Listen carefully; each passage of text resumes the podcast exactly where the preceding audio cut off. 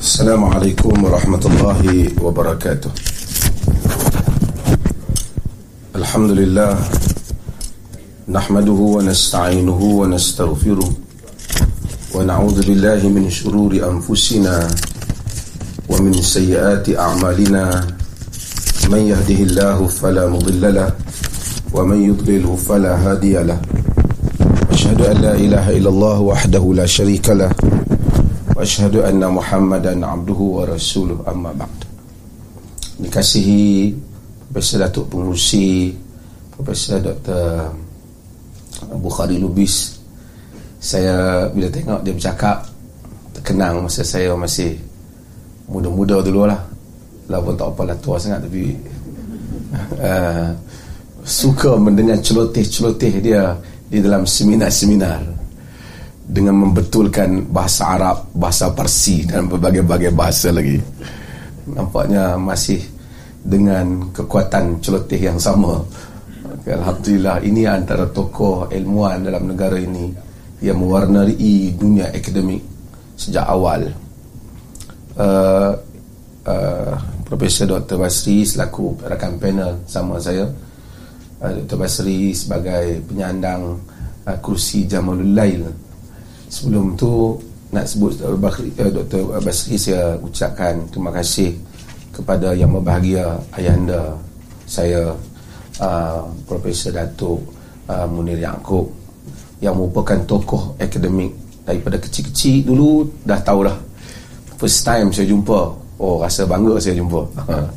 Dulu masa tu muda lagi. Uh, Datuk dan tulisan-tulisan di dalam jurnal yang dibaca dan ini adalah merupakan sehingga inilah lebihnya orang akademik ni. Sehingga ketua pun masih lagi orang jemput. Kerana uh, kalau bidang lain tu bagus juga. Tapi kekuatannya kadang-kadang di tenaga dia. Tapi orang akademik ni di kepala dia. Lagi kepala boleh fikir suara boleh cakap ataupun tangan boleh tulis dia masih boleh berfungsi dan Alhamdulillah uh, terima kasih banyak atas sumbangan sepanjang perjalanan dunia akademik di Malaysia uh, Profesor uh, uh, uh, Datuk Dr. Abdul Hamid selaku daripada UM UIM uh, Ustaz Nazri mewakili MAIPS CEO tak main uh, Profesor Dr. Basri adalah uh, dia merupakan uh, penyandang kursi uh, Jamalul Lail uh, universiti ini ialah uh, pihak universiti yang betul cerita tapi saya cerita setakat yang saya tahu lah universiti ini di, di, ditubuhkan dengan juga menggunakan uh, nama Raja-Raja Melayu. So uh, majlis-majlis agama Islam banyak memberikan sumbangan daripada negeri masing-masing. Sumbangan daripada perlisnya ialah memberikan satu kursi yang dibayari oleh majlis agama Islam perlis dan kita pilih uh, satu tokoh untuk memegang kursi itu iaitu uh, sahib uh, fadilah Dr. Uh, Profesor Dr. Basri. Dia bukan orang perlis dia orang Terengganu kan? Cakap pun Terengganu dah bunyi. Kan? Orang kata ada siapa hamba Allah mana pasal ni? Buat kenyataan kata apa jadi perlis semua buat program di sini? Uh, sebenarnya perlis ni tokoh-tokoh dia kalau tengok daripada ujung tu ha itu ustaz uh, Mutir.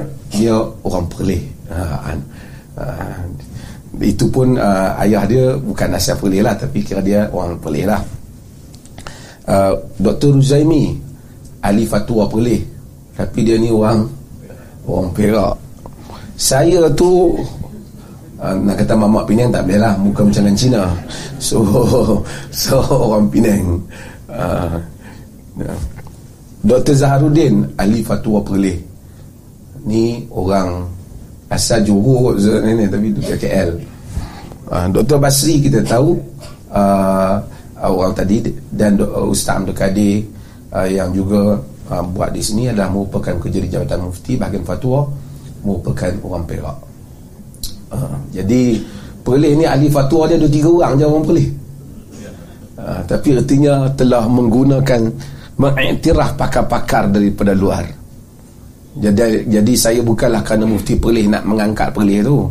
Tapi saya rasa dalam sepanjang sejarahnya dia mengiktiraf dunia akademik yang begitu luas daripada keperbagaian latar dan ini kursi Jamalul Lail oleh kerana nama universiti ini ditubuhkan atas nama Raja-Raja Melayu maka semua majlis-majlis agama Islam patutnya ada bahagianlah di dalam universiti ini kemudian ada mamak dobi mana komplain tentang apa nama pasal apa nama perli, kenapa perlih buat di sini maka kali dia tidak tahu apa fungsi yang dimainkan oleh universiti ini.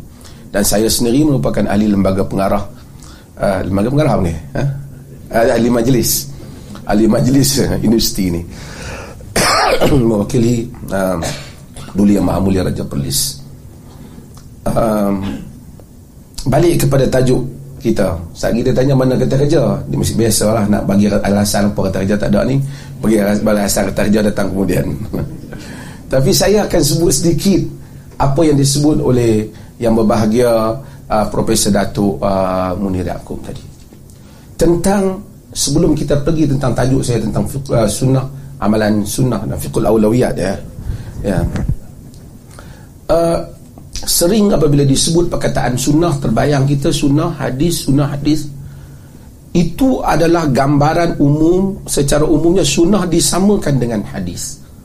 Walaupun sebenarnya di kalangan sarjana ada yang tidak menyamakan dua perkataan ini. Antara tokoh yang awal yang dicatatkan oleh para rawi yang membezakan perkataan ini ialah Abdul Rahman bin Mahdi Abdul Rahman bin Mahdi tokoh besar.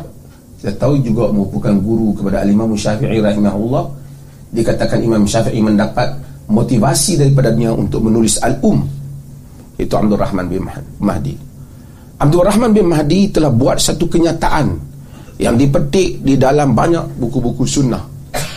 Katanya Sufyan al-Thawri imamun fil hadithi wa laysa imaman fis sunnah. Wal Auza'i imamun fis sunnati wa laysa imaman fil hadith. Wa Maliku bin Anas imamun fihi ma jami'an ini satu perkataan uh, oleh kerana ada yang bukan student saya terjemahkan Sufyan al-Thawri merupakan imam di dalam hadis tetapi bukan imam di dalam sunnah Al-Auza'i imam di dalam sunnah bukan imam di dalam hadis sementara Malik bin Anas merupakan imam di dalam kedua-duanya. Jadi dia telah membezakan bahawasanya seorang tokoh hadis tidak semestinya tokoh sunnah. Dan seorang tokoh sunnah tidak semestinya tokoh hadis. Dan seorang ada orang yang seperti Imam Malik menguasai kedua-duanya. Dan dia memberikan nama, dia kata Sufyan Al-Thawri imam besar Amirul Mukminin dalam hadis. Dia merupakan tokoh di dalam hadis. Tetapi sunnah tidak. Al-Auza'i kerana kita tahu ada fiqh Al-Imam Al-Auza'i. Al-Auza'i adalah merupakan tokoh di dalam sunnah saja, tidak mencapai martabat ketokohan di dalam hadis. Tapi hendaklah kita faham maksud imam ni, pemimpin ni, uh, imam ataupun tokoh ilmuwan ini dengan taraf yang dia faham lah sedangkan Al-Auza'i itu di sisi kita imam kedua-dua lah tapi dia membicarakan pada skop akademik. Ini kadang-kadang payah orang yang bukan ahli akademik mendengar perbahasan akademik dia balik dia faham lain. Uh, ahli akademik dia mempunyai uh, nilai perbahasan konteksnya yang tersendiri. Okey. Maksudnya maksudnya apa? Bahawasanya perkataan hadis a'am fa minas sunnah. Perkataan hadis itu lebih umum daripada sunnah. Kerana perkataan hadis itu merangkumi yang sunnah dan yang tidak sunnah. Kerana di dalam ada hadis yang mansuh tak diamalkan tidak menjadi sunnah untuk kita amalkan. Tak dimansuhkan tapi ia hadis. Ada hadis yang merupakan khasais uh, khasaisun nabi. Benda yang merupakan khusus kepada nabi. Kahwin lebih pada empat ada dalam hadis jangan ada orang kahwin lebih pada empat sunnah sunnah tidak sunnah. Ada dalam hadis betul. Tapi ia tidak sunnah. Ada perkara dalam hadis yang membabitkan disebut tentang tentang sifat Nabi al-khilqiyah. Ada khuluqiyah. Dr. Uh, Bukhari pakar sifat diri Nabi tinggi Nabi terang mana rambut Nabi bagaimana kulit Nabi macam mana. Untuk pengetahuan kita tapi tidak sunnah. Aku nak pergi warnakan kulit sikit mati bagi jadi macam kulit Nabi. Tak disunatkan. Aku pun nak pergi bagi buat macam mana jadi tak disunatkan. Itu kejadian Nabi. Sebab itu saya selalu kut i'tibar di dalam tafsir dalam Quran itu bukan yang membabitkan hal-hal yang kecil. Hal-hal yang kita tak mampu ikut. Yang kadang-kadang sebahagian mufassirin tenggelam dalam hal-hal seperti itu. Wa idh qala luqman libnihi ketika luqman berkata pada anaknya wa huwa ya'idhuhu dia mengingat dia menas, memberi mau'izah pada anaknya. Ya bunayya la tusyrik billah. Wahai anakku jangan kau syirikkan Allah. Kita bahas itulah jangan bahas luqman tu kulit dia hitam pendek Quran tak ceritakan Kerana tidak ada kepentingan. Kerana kalau kita tahu dia hitam pun Kita dah putih nak buat macam mana? Bukan kita nak pergi tiru dia Nabi SAW Daripada sifat khilqiyahnya Kita perlu tahulah Bagi menjadikan kecintaan Menggambarkan Nabi. Tapi tidak sunnah Untuk kita pun Pergi apa dandan rambut Pergi ke kedai bagi Ataupun kita pun pergi Colorkan kita punya kulit sikit bagi. Tidak disunatkan Tidak disunnah bukan menjadi satu ikutan at-tariqah al-syar'iyah al-muttaba'ah. Bukan itu. Kemudian ada perkara yang disebut disebut sebagai wasifatihi al-jibiliyah. Sifat nabi yang jibilli jibiliyah yakni sifat kediri nabi sebagai insan. Nabi tidur. Tidak sunnah untuk kita tidur. Di atas tidur saja. Tidur ikut waktu dia sunnah lah tapi kalau ada orang duduk tidur sepanjang masa Kau ni tidur. Ada aku baca hadis Nabi tidur. Amalan lain aku tak boleh buat Aku buat tidur. Eh. Tak. Ha? Kerana Itu Nabi makan. Tengok dia 24 jam makan. Pasal apa? Ada hadis Nabi makan. Sunnah makan. Tak. Cara makan itu sunnah. Nabi buang Kita pergi buang air. Nabi sebagai orang yang hidup Dalam persekitaran Arab dan memakai juga dengan pakaian-pakaian Arab ini juga dibincangkan oleh Al-Qadhi Al-Iyad dibincangkan oleh tokoh-tokoh. Adakah ia sunnah ataupun tidak? Kerana itu dilakukan bukan kerana wahyu tapi kerana keinsanan dia dan kearaban dia. Kalaupun wahyu tidak datang itulah pakaian Nabi. Nabi takkan pakai baju Melayu pasal dia orang Arab. Dan ini kadang-kala menjadi masalah apabila seruan balik kepada sunnah nak amalkan sunnah ini mereka pergi kepada benda-benda yang seperti ini. Slipper slipper je pun buat tapi buat bentuk macam slipper Nabi kononnya umpamanya kan. Ha. termasuk juga masalah ha, Al-Imam Ibn Khaldun mempunyai pandangan yang berbeza tentang masalah makanan sunnah. Yang iklan sekarang ni. Ha, Jakim dalam mesyuarat dia dulu ha, minta supaya diistiharkan negeri-negeri jangan gunakan tak boleh lagi guna nama sunnah bagi produk-produk mengelirukan. Nabi makan meminum madu betul. Nabi makan habbatus sauda betul. Tapi dos itu Nabi tak bagi tahu banyak mana. Dia balik kepada pakar. Ustaz bukan pakar. Dia makan. Pak cik itu makan sampai dua gelas demam panas. Dia kata sejak makan ubat Nabi ni si demam panas. Jadi ini tidak betul. Kerana sebab itu kita kena faham bukan semua dalam hadis itu menjadi sunnah. Ini sebab itu dan ini juga kepada budak-budak anak-anak muda yang sekarang Alhamdulillah minat hadis tak boleh. Kita kod satu hadis ini hujah sunnahnya tak. Mesti dilihat kepada persekitaran fiqah perbahasan para pukaha kerana bukan semua ahli hadis itu telah apabila diriwayatkan satu benda itu telah menjadi sunnah kena lihat kepada konteksnya juga. Dalam pengamalan-pengamalan tertentu. Ha, kemudian hatta apa yang Nabi minat makan. Ini juga jibiliyah. Nabi suka makan saya selalu sebut Nabi suka makan karak Nabi suka makan labu. Ada orang tak suka makan labu dia kau ni memang tak suka sunnah betul? Tak. Ada orang tak suka. Agama tak datang untuk kempen makan labu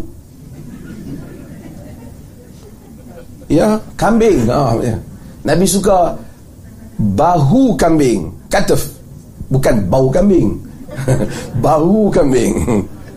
Ada orang tak minat makan kambing? Kita kata dia ni betul-betul tak minat sunnah betul. Tak. Ini jibiliyah. Jibiliyah.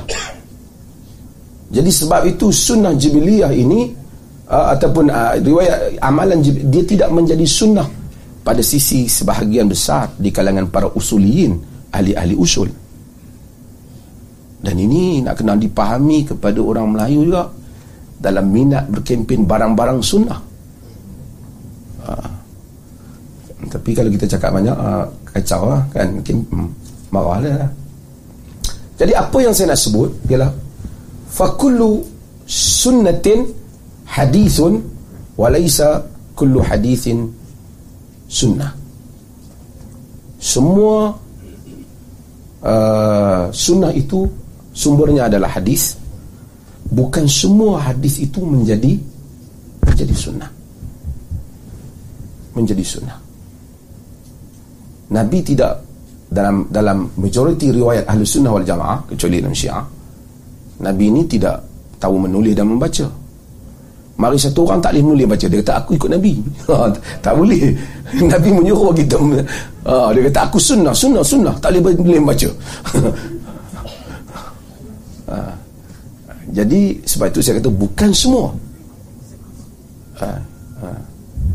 Ini hal ini saya sebut Kerana nak, nak Sebab itu kita kadang-kadang Ini bagi mutakhassisin. Ada kitab-kitab yang Macam kitab Al-Imam Al-Mawarzi Ahmad bin Ahmad Ibn Haj, uh, Ibn Hajjaj Al-Marwazi. Dia tulis satu kitab Kitab Sunan Bishawahidil Hadis. Kitab Sunnah-Sunnah dengan bukti-bukti daripada hadis. Jadi dia bezakan Kitab Sunan Bishawahidil Hadis. Ibn Nadim uh, Ibn Nadim sebut dalam nama Al-Fir Al-Firis. Ada kitab uh, Abu Bakar Al-Asram tulis kitab. Dia kata kitab sunan fil fiqh ala mazhab ala mazhab Ahmad wa shawahiduhu min al hadis kitab uh, kitab sunan kitab sunnah ala mazhab uh, fil fiqh uh, uh, ala mazhab Ahmad. Kitab sunnah dalam fiqh atau mazhab Ahmad. Wa shawahiduhu min al hadis dan bukti-buktinya daripada hadis sunnah yang dibuktikan oleh hadis. Maksud sunnah lain? Hadis lain. Cumanya dalam konteks awam. Bila disebut sunnah tu macam hadis lah. Tapi ahli-ahli ilmuwan mempunyai perbincangan-perbincangan mereka yang lebih terperinci dalam hal-hal yang seperti ini. Ha? Syekh Abdul Fattah Abu Ghuddah ha, bila dia kumpulkan semua ha, dia buat kesimpulan dia kata lafzus sunnah fil hadith nabawi wa kalami sahabati wa tabi'ina ma'nahu at-tariqatu al-mashru'atu al-muttaba'atu fid din.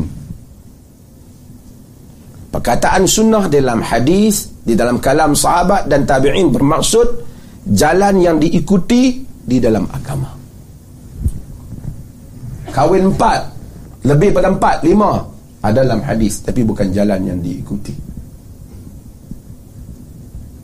Dan saya akan sebut beberapa perkara nanti untuk membuktikan hal ni. Balik pada fiqhul awlawiyat. Perkataan fiqh al-awlawiyat fiqh ni kita semua tahu fiqh ni asal fiqh ni faham lah. Faham fiqh ni lebih daripada faham biasa lah. Sebab tu Allah mafaqihu fi din Ya Allah faqihkan dia dalam agama. Yufaqihu Yatafaqahu. Sebab tu fiqh maksud Faham yang lebih Daripada sekat, sekatar Pahaman biasa Memahami dengan makna yang lebih mendalam. Walaupun dari segi istilahnya uh, bila siapa yang belajar fiqh dia cakap tentang al-ahkam al-amaliyah al-mustanbatah min adillatiha asy-syar'iyyah. Uh, ini uh, al-tafsiliyah hukum hakam amalan yang diambil daripada dalil-dalil yang detail ini di segi akademiknya cuma saya nak ceritanya ialah perkataan al-awlawiyat nak pak fiqh al-awlawiyat daripada mudah orang Melayu ni aula lah Ya tak, kita tak kata yang ni lebih aula kot. Kita guna aula. Aula apa maksud? Lebih utama lah. Uh, kita punya uh, kita punya preference kita yang tu lah. Okey. Arab punya perkataan, perkataan aula. Perkataan fiqhul aulawiyat sebenarnya tak ada di dalam kitab-kitab lama.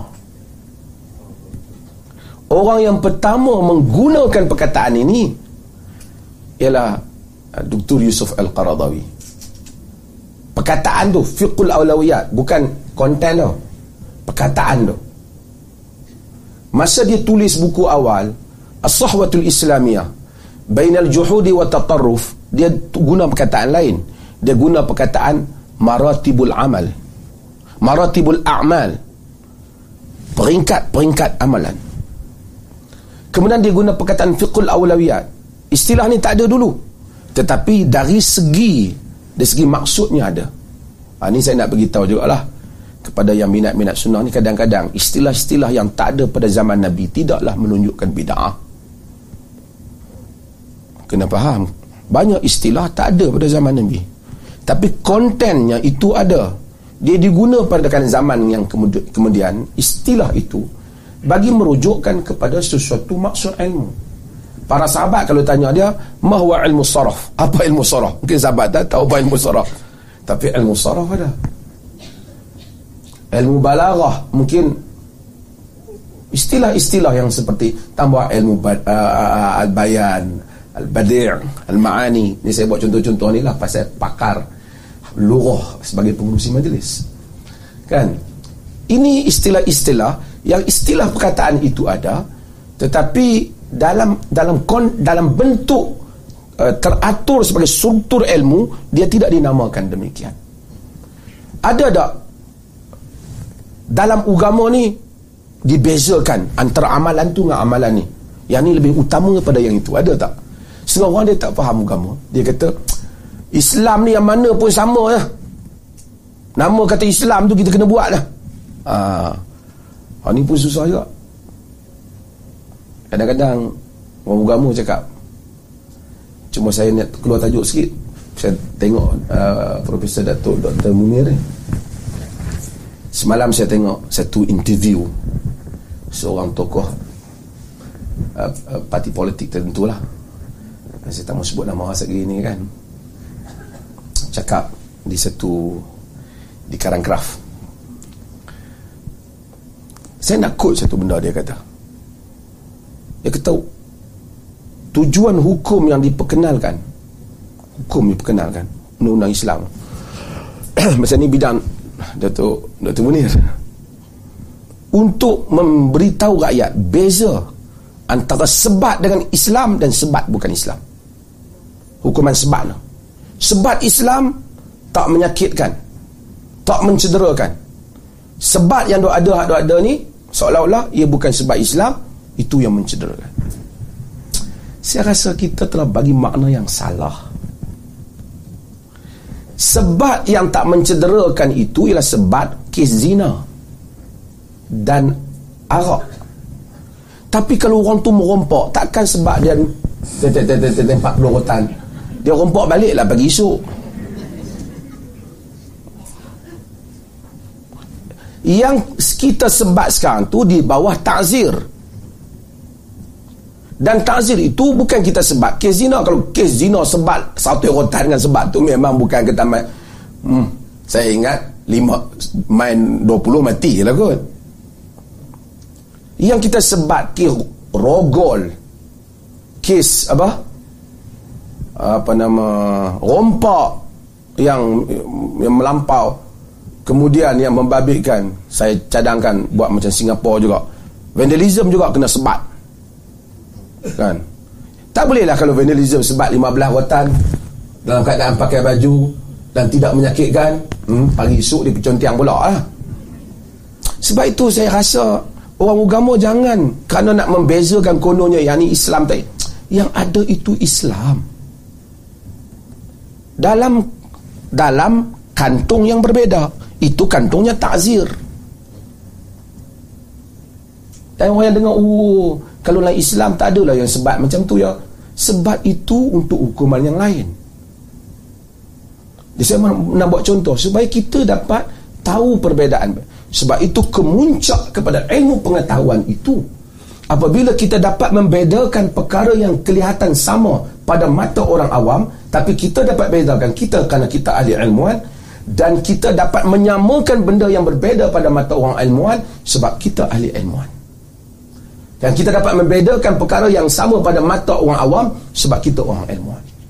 Orang awam nampak sama, ahli ilmuwan kata tak sama. Orang awam nampak berbeza, ahli ilmuwan kata sebab sebab ilmu. Bila ilmu sampai ke puncak itu, kita adalah ahli ilmu. Sebab itu bukan salah. Lepas degree kita pergi mengajar, boleh juga. Tapi mengajar kitab yang padan dengan kita lah. Tapi bila kita tak cukup, kita pergi bicara tajuk yang besar. Maka itu memberi masalah. Dan Malaysia ni, kena ramai macam-macam apa uh, ustaz-ustaz segera ni okey balik Quran kata aja'altum siqayatal hajj wa imaratal masjidil haram kaman amana billahi wal yawmil akhir jahada fi sabilillah la yasta'una inda Allah wallahu la yahdi al-qawm adh-dhalimin aja'altum siqayatal hajj. Adakah kamu menjadikan memberi minum siqayah Memberi minum kepada orang yang menunaikan haji? Dan memakmurkan masjidil haram Sama dengan orang yang beriman dengan Allah. Dan hari kemudian Dan berjihad pada jalan Allah Tidak sama. Sesungguhnya tak sama. Dan Allah tidak akan memberi petunjuk kepada orang-orang yang zalim. Menunjukkan adanya perbezaan amal. Adanya perbezaan amal yang disebut di dalam nas-nas ha, nas dalam Al-Quran. Hatta kitab-kitab dulu ahli-ahli usul yang belajar Dr. Basri orang fiqah dia akan belajar tentang darul mafsadah muqaddam ala ala jalbil masalih. Menolak mafsadah itu yang mudarat itu didahulukan daripada mengambil yang yang eh, kemaslahatan. Al-mafsadah saghirah tughtafar min ajli al-mafsadatil kabirah. Kemudarat kerosakan yang kecil dimaafkan kerana nak elakkan kerosakan yang besar. Ini kadang-kadang mudarat-mudarat ni dia tidak sama. Bahkan tughtafar al-mafsadu al-aridah min ajli al-mafsadatid daimah dimaafkan kemerosakan yang mendatang yang datang seketika kerana kita nak mengelakkan kerosakan yang selama-lamanya. Ini banyak kaedah-kaedah ni menunjukkan adanya perbezaan di dalam amalan-amalan agama. Ada satu cerita yang Al-Imam Az-Zahabi rahimahullah menyebut di dalam Tarikhul Islam dan Siyar A'lamun Nubala. Wis seronok main universiti ni sembang buku-buku ni. Eh kuliah kat masjid boleh cakap sebut buku banyak kan makcik tu benih yang mana satu nama yang mana satu nama kita mana kan ya Al-Imam Zahabi rahimahullah dia menyebut tentang dia, dia quote walaupun riwayat, riwayat ini dikritik oleh sebahagian mutakhirin di kalangan ahli hadis dia kata sanadnya uh, wahan lemah. Tapi dia bukan hadis. Tapi dia kata tak layak untuk Al-Fudhai bin Iyad. Iaitu satu ungkap satu puisi yang dikatakan ditulis oleh Abdullah bin Mubarak kepada Al-Fudhai bin Iyad semua kebanyakan kita hafal lah. Ya abidal haramain law absartana la'alimta annaka fil ibadati tal'abu. Man kana man kana yakhdibu uh, khid uh, yakhdibu khiddahu bidumu'ihi uh, ah fa khuyuluna uh, fa nuhurina bidima'ina tatakhaddabu. Ya ali syair ومن كان يطعب خيله في باطل فخيولنا يوم الصبيحة تتعب. ها؟ يعني عراء لازم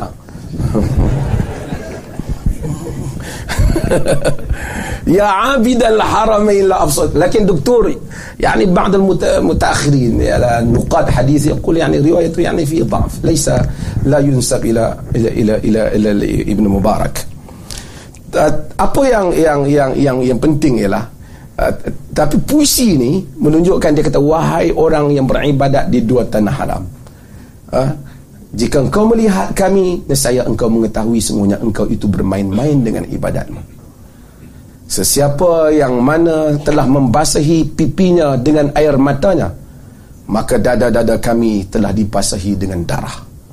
Dia tulis kerana kononnya Kononnya Abdullah Akmana Fudail sedang sibuk beribadat di di Mekah Sedangkan uh, tokoh-tokoh lain sibuk berperang Mempertahankan Islam.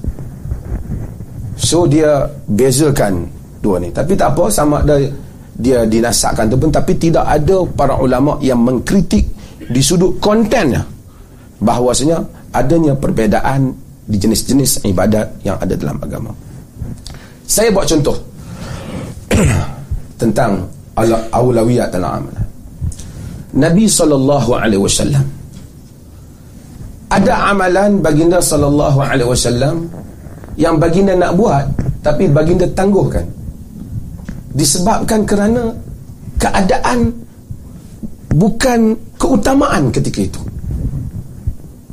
Yang paling jelas antara yang selalu dicontoh Nabi SAW dia rasa Aisyah tanya dia. Kata pada Aisyah alam tara anna qaumaki lamma banau al-ka'bata iqtasaru an qawa'id al-ibrahim dia kata Aisyah kau tahu tak? Quraisy dulu bila bina balik Kaabah dia kurang daripada apa yang dibina oleh Ibrahim.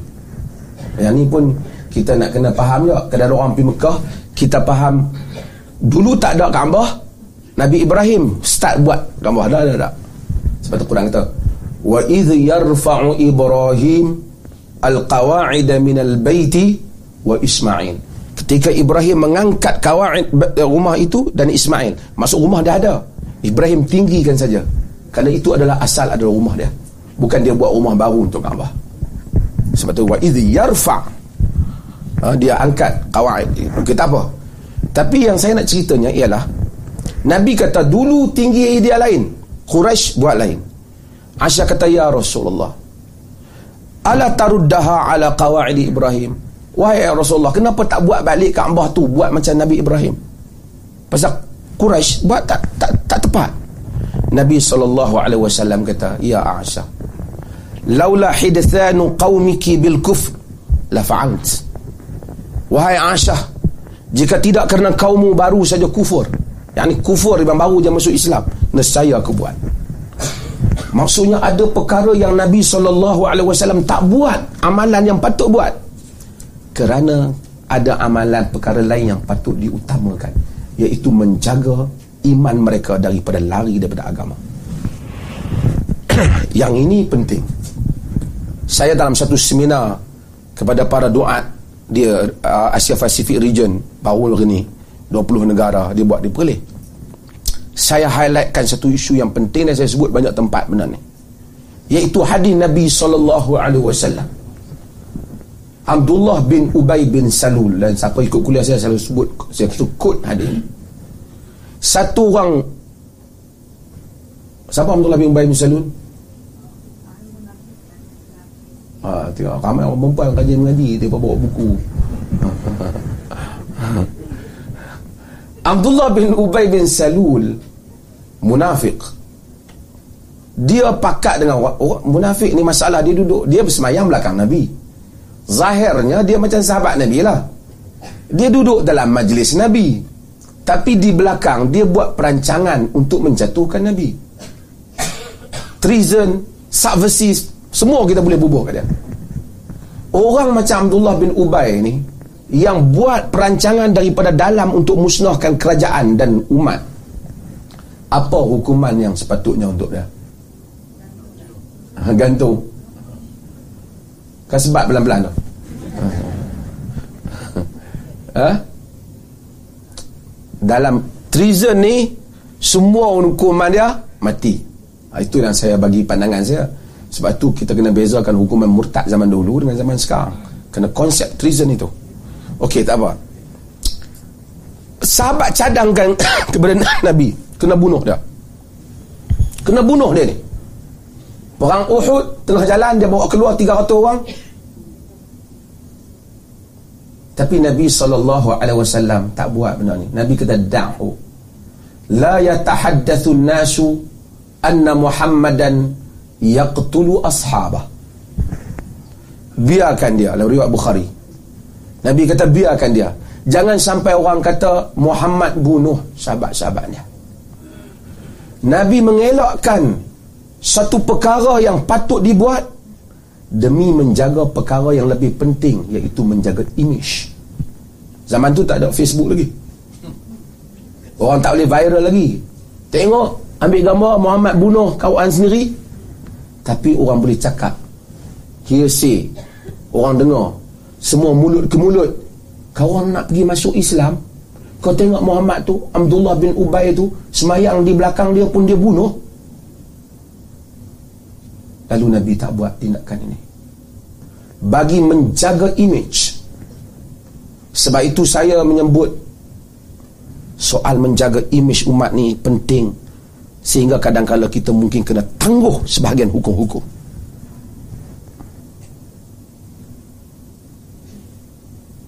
sebahagian perkara yang boleh ditangguhkan kita kena tangguh. Kerana Nabi tangguhkan.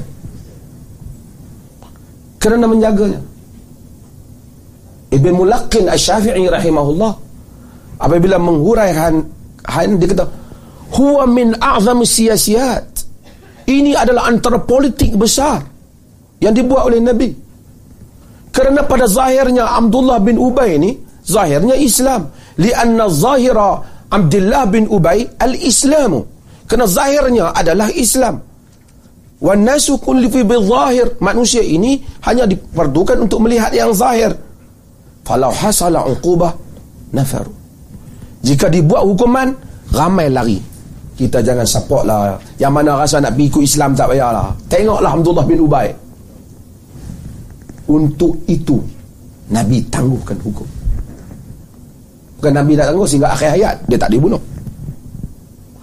Sebab itu apabila bertembung antara amalan dan amalan dalam konteks tertentu tu utama tu utama yang membabitkan soal muamalah dan jinayat dalam masyarakat dan konteks orang Islam hari ini mungkin sebahagiannya kena ditangguhkan tak tahu Prof Datuk setuju dengan saya kata ha.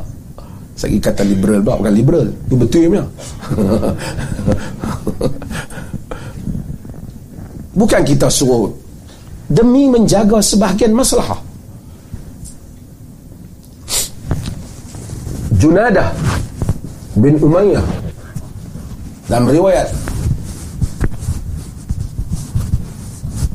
Abu Dawud riwayat daripada Busri bin Artah. Dalam perjalanan kunna fil bahr kata. Kami di bahr ma'a al busr bin artah sahabat nabi. Dalam satu perjalanan di laut. Fa utiya bisariq dibawa dengan satu orang pencuri. Yuqalu lahu misdar. Nama dia misdar dibawa pada pencuri kerana dia ni mencuri sabit mencuri dia sebagai amir ketua.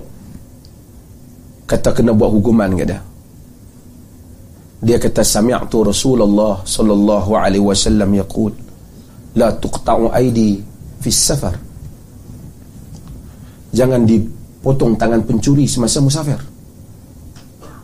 Dalam riwayat Tirmizi disebut la tuqta'u aidi fil ghazw Jangan dipotong tangan pencuri semasa peperangan. Laula zalika laqata'tuhu. Jika tidak kerana itu saya aku potong tangannya. Kata al-Imam Tirmizi rahimahullah di dalam Sunan Al-Tirmizi apabila meriwayatkan hadis ini kata dia wal amalu ala hadha 'inda ba'd ahli al-'ilm minhum al-auza'i dan ini merupakan amalan yang dipegang oleh sebahagian ahli ilmu. Di antaranya al-imam al-auza'i la yarawna an yuqama al-haddu fil ghazwi bi hadratil adu makhafatan an yalhiq an yalhiqa man yuqamu alaihi al-haddu bil adu. Tidak ditegakkan dilaksanakan hukuman had semasa kehadiran musuh. Kerana dibimbangi nanti orang yang dikenakan hukuman itu pergi join musuh.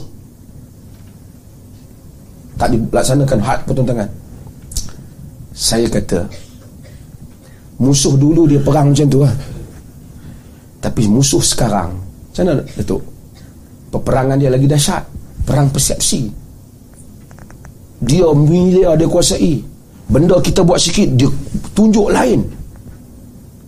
Kalaulah kerana kita laksanakan sebahagian perkara itu boleh menyebabkan ramai orang yang menyokong musuh. Kita kena tangguhkan. Kita kena tangguh kerana ada aulawiyatnya dalam agama. Perkara yang perlu didahulukan dalam konteksnya. Dan inilah yang sukar kadang-kadang nak diberi paham ataupun nak dirunding kepada sebahagian orang yang keras. Oh, ini pandangan ni memang jenis tak mau buat hukum Tuhan ni. Ah, kacau macam tu. Ha? Itu satu. Saya tak tahu. Uh, Prof habis lah masa saya. Kerana ilmu saya halal je. dah, dah habis? Ada boleh lagi lima minit? Ha? InsyaAllah habis. Uh, Suara tak bagus Tak ada ayat sam Tapi saya nak Saya saya nak Quote Bagaimana Nabi SAW Dalam berurusan Dengan orang Ini perkara yang semua tahulah Tapi sekarang Sekadar tazkirah je lah Pagi-pagi ni kan saya kira kita kumpulkan hadis-hadis Nabi yang merujuk pada soalan yang sama dengan jawapan yang berbeza. Amazing. saya petik berapa hadis tambah hadis Abdullah bin Mas'ud yang diriwayatkan oleh Imam Al-Bukhari rahimahullah. Abdullah bin Mas'ud semua hadis ini kita hafal. Sa'altu Rasulullah sallallahu alaihi wasallam ayyul amali ahabbu ila Allah? Aku tanya Rasulullah sallallahu alaihi wasallam amalan apa yang paling Allah sayang? Qala as-salatu ala waqtiha semayang pada waktunya. Qala summa ayy Kemudian apa? Nabi kata summa birrul walidain. Kemudian buat baik kepada kedua ibu bapa. Ai. Kemudian apa? Al jihadu fi sabilillah. Jihad pada pada jalan Allah. Ini yang Nabi wasallam jawab pada Abdullah bin Mas'ud. Dalam riwayat Aisyah Aisyah kata su'ilan Nabi wasallam ayul a'mali ahabbu ila Allah? Ditanya Nabi wasallam, apakah amalan yang paling Allah sayang? Nabi kata ada wamuha wa in qalla yang berterusan sekalipun sikit. Lain pula jawapan tu. Dalam riwayat Abu Hurairah Su'ilan Nabi sallallahu alaihi wasallam ayul a'mali afdal? Amalan apa yang paling afdal? Qala al-imanu billahi wa rasuli. Iman dengan Allah dan Rasulnya. Suma madha? Kemudian apa? Qal jihadun fi sabilillah jihad pada jalan Allah summa madza kemudian apa? Hajjun mabrur. Haji yang mabrur. Haji bukan tabung haji. Haji.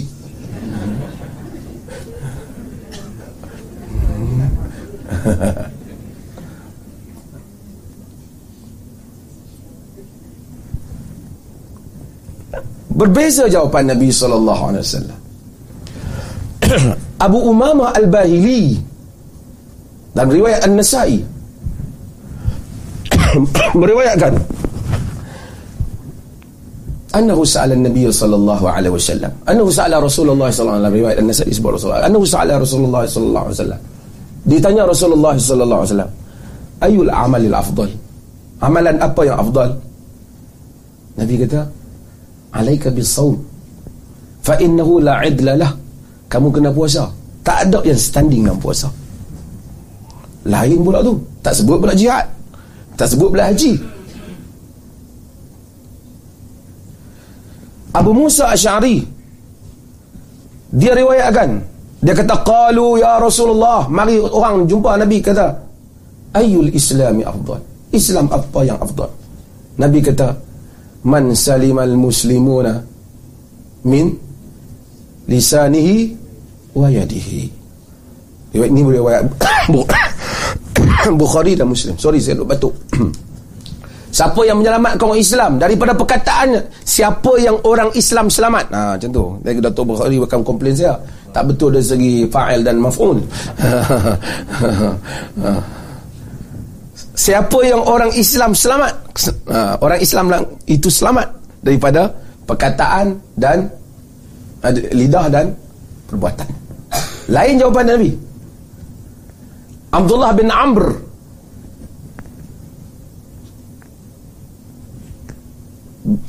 Bin Al-As. Ha. ni Dr. Bukhari kita tahu betul kan? Ha. orang Melayu ni Abdullah bin Amru. Dia tak ada Abdullah bin Amru. Kata Amru tak ada. Dia bukan wow tu bukan wow Amru. Wow tu nak membezakannya dengan Omar.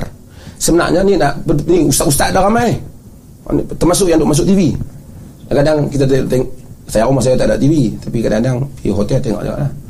Bukan kerana bukan kerana Taliban tapi kerana dulu malah nak tengok TV lah ni macam kajian sikit sejak tujuh bulan ni.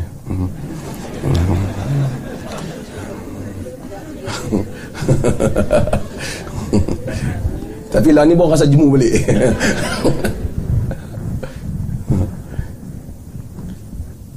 dia Abdullah bin Amr. Kalau sambung baru baca Amr bin As. Amr. Ya Amr. Nabi tak kata Ya Amru. Mana Nabi kata Ya Amru? Kadang-kadang kita Orang kata Orang tahu kata Seragai telinga dengar. Ya Amr. Nama dia Amr. Kalau sambung Amr. Amr bin As. Tapi orang Malaysia tak kisah Nama ada Amirul. Alik Lam tu memang tak tahu lah. Okey. Dia ni ni dia Amr. Ha, jadi tapi kalau sambung Amr bin As. Satu baru bunyi bunyi Amr tu. Ha. Abdullah bin Amr bin As. Dia riwayatkan. Orang tanya Nabi anna rajulan sa'ala Nabi sallallahu alaihi wasallam ayul islam ya khair ya Rasulullah Islam apa yang bagus yang paling baik Nabi kata tut'imu ta'ama wa taqra'u salama ala man arafta wa man lam ta'rif. Kamu bagi orang makan. Ah, yang ni bagi geng buat kenuri. Kamu bagi orang makan dan bagi salam kepada orang yang kau kenal dan tak kenal. Apa yang saya nak ceritanya ialah soalan yang sama, jawapan yang berlainan. Disebabkan kerana kata Abdullah uh, kata Al-Imam Al-Mubarak Furi Sofi uh, Mubarak Furi kata sebabnya ialah kerana berbezanya latar orang yang latar orang yang bertanya. Dia habaq 10 minit lagi. Okey. Berbezanya latar orang yang bertanya.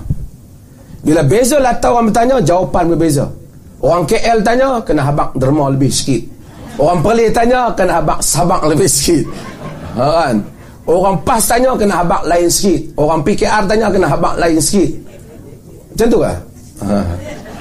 Maksudnya ialah adanya Nabi melihat kepada audiens Kerana setiap orang ada perbezaan amalan yang dia perlukan Keutamaan orang kaya tak sama dengan keutamaan orang miskin Keutamaan orang bijak tak sama dengan keutamaan orang biasa Keutamaan rakyat Malaysia tak sama dengan keutamaan rakyat Saudi keutamaan konteks kita dalam rakyat negara yang berbilang bangsa tak sama dengan negara yang satu patuh orang Islam.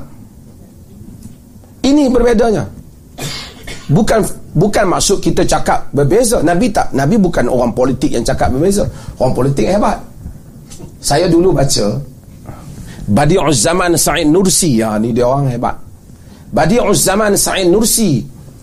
Dulu ada ungkapan dia dia kata a'udzubillahi minasyaitan wassiyasah aku berlindung dengan Allah daripada syaitan dan politik. Ha, dua sama. Semasa saya dulu apabila saya mula membesar saya mendengar banyak ceramah Muhammad Kutub. Muhammad Kutub ni sedap ceramah dia sebab bahasa dia indah. Jadi Muhammad Kutub mengkritik pandangan ini politik sebahagian daripada agama. Macam mana tokoh boleh kata macam ni tapi bila saya tengok selepas PRU 14 saya sokong balik pada zaman. Saya rasa pada zaman ucapan ni kan orang politik berbeza. Nak bezakan dengan fiqhul alawiyat ni supaya yang tak mengantuk ni saya sebut sikit lah kan. Alang-alang nak merakam kan. Kerana ucapan mereka tu berbeza. Dahulu saya ingat mereka puji pemimpin tertentu dan sokong kalah Allah dan Rasul segala al-asma'ul husna diberikan kepada pemimpin tu. Kemarin mereka keluar ramai-ramai. Semalam mereka kata benda lain. Hari ni saya dah kawan sebutlah YNDB dia pertahan ya Allah. Setiap kali jumpa. Hari ni dia huraikan dia yang sama. Penyelewengan tu dia ada jawatan penting saya sebut dia pegang jawatan penting dalam kerajaan. Saya kata awak hari itu tak orang lain. Hari itu tak jatuh eh. Ya.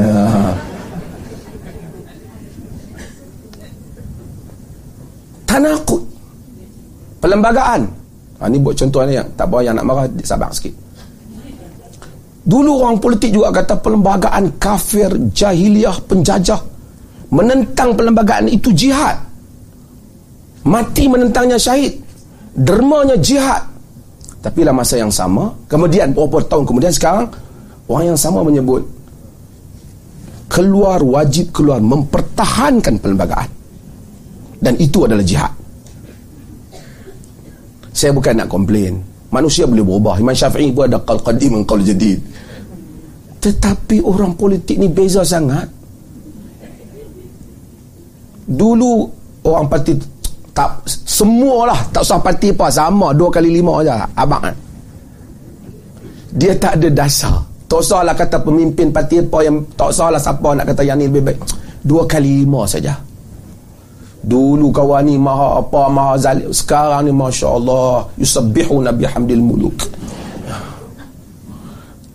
Sebab itu Jamaluddin Al-Afghani ramai orang tak suka dia. Tapi dia kata ayyuhal ulama a antum tusabbihuna bihamdillah a antum tusabbihuna bihamdil muluki wal istimar.